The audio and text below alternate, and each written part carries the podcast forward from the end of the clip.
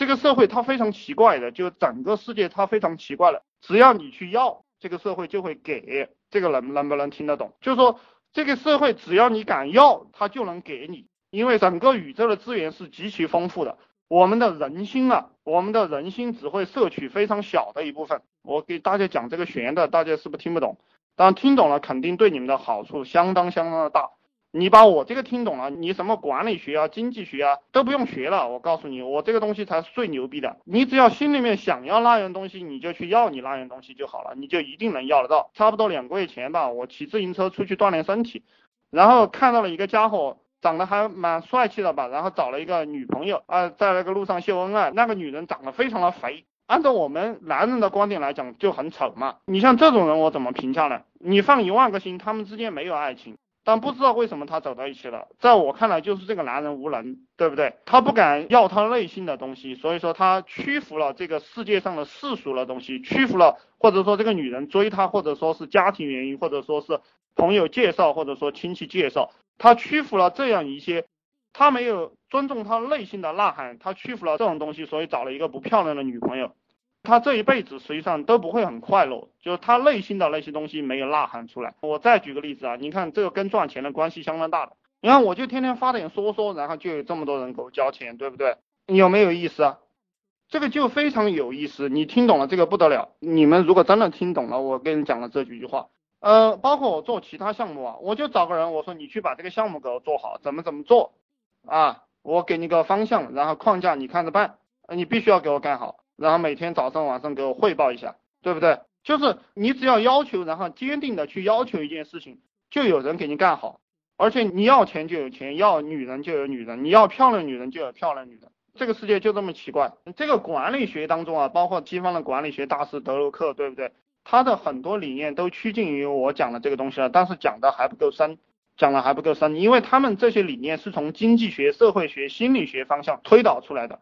这种专门的学问啊，包括数学、物理学，包括去年吧，我自己都还在算这种高等代数的这些数学题呢。这些数学题啊，包括这些经济学啊，这些什么各种各样的抛物线啊、正态分布啊。心理学啊，这个文明的这些科学啊，包括历史小说，它只是从一个方面去讲。然后呢，你去读这些专业，会把你读偏执，就是你认为那个是对的，实际上那是不对的。这也就是为啥这个世界上很多专业的人，比如说 MBA，他们出来创业都不会成功，就很难成功。他们只有去当高管，他们只能做一个专业的事情。你看啊，以前那个当当网。当当网和京东商城是一样牛逼的以前，但是当当网呃现在已经就沦落成了天猫的一个大卖家了，它已经堕落了这种位置了。为啥？我告诉你，一个企业做的不好，就是你老板自己的水平有问题。这个当当网的老板叫那个鱼鱼吧，他是华尔街以前搞投行的，这种做财务的人，他的眼界有问题，他的眼界有问题，他的专业有问题，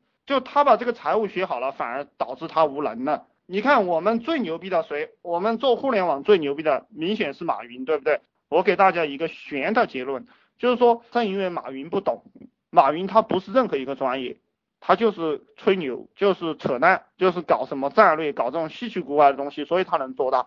啊，各位当老板的，你们要去总结啊！我现在教大老板，就是你们要身价几个亿，我给你们教的这些框架就是往几个亿去做的，不是让你们赚个几十万。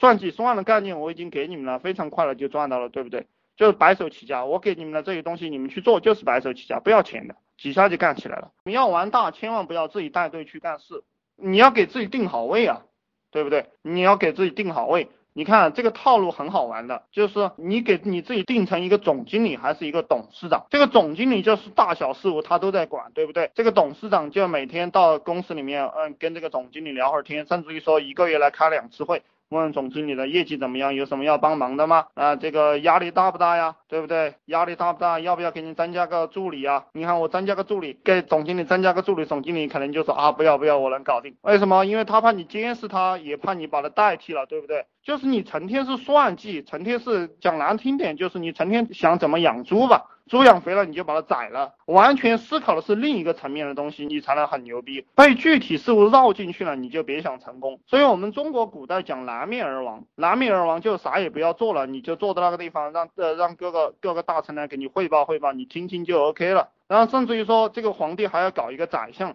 一个宰相把这些事情处理好就行了，不要来烦恼，对不对？你就起一个威慑作用就可以了，然后你就可以赚大钱。然后这个样子，你还可以监视很多很多，你可以同时操作好几个项目，操作十几个项目都无所谓的。你操作十几个项目，你还可以专门找两个人来给你管项目，你啥也不用干，对不对？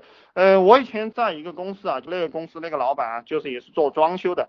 那老板差不多一年能挣到一千二三百万吧，然后我去给他做营销，也是网络营销这一块的东西。这个老板他天天找我谈话，天天找我谈话。他为什么只能赚到一千二三百万就做不大了？就是因为，嗯，他自己是个设计师，是一个上海交大的一个设计师啊。然后他天天就是找这些设计师谈话，然后亲自画图纸，然后他这个时间安排的很紧凑，今天找人事谈一谈，明天找设计谈一谈，后天找施工谈一谈，额外天找这个计划谈一谈。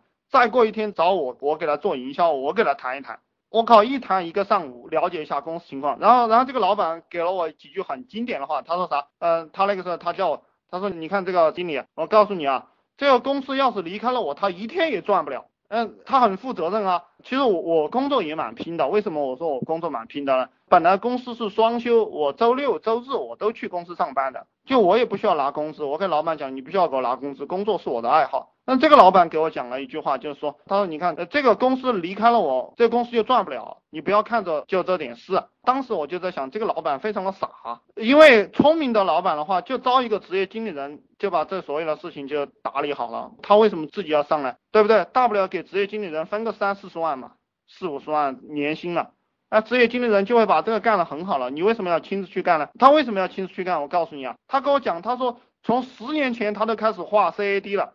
这个 CAD 图纸啊，就最简单的那个 CAD，那么两条线他都可以把很多图纸呃画好。他告诉我，他可以用最简单的方法把最复杂的 CAD 图纸都给我画出来，把施工图。你看，这就是非常傻的人，非常傻的人，他就是在炫耀他的能力。你当老板要啥都不会才牛逼，不是你会，你会了你自己在炫，然后下面的人锻炼不起来能力，然后你去指挥人。实际上，我们这个管理学有研究啊，就一个人你最多管七个人。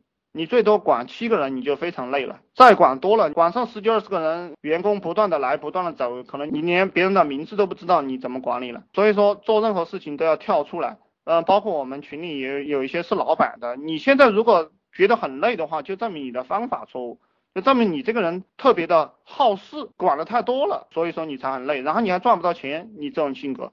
老板，你要练了什么？你练的就是看看书、喝喝茶、吹吹牛。你练的是这些招式。当然有一个招式是必须要练的，就是学习和思考。你把这两个东西练好，你天天就没事做了。啊，还是回归到我一直给大家讲的，你如果想玩大，就不要去做具体的事情。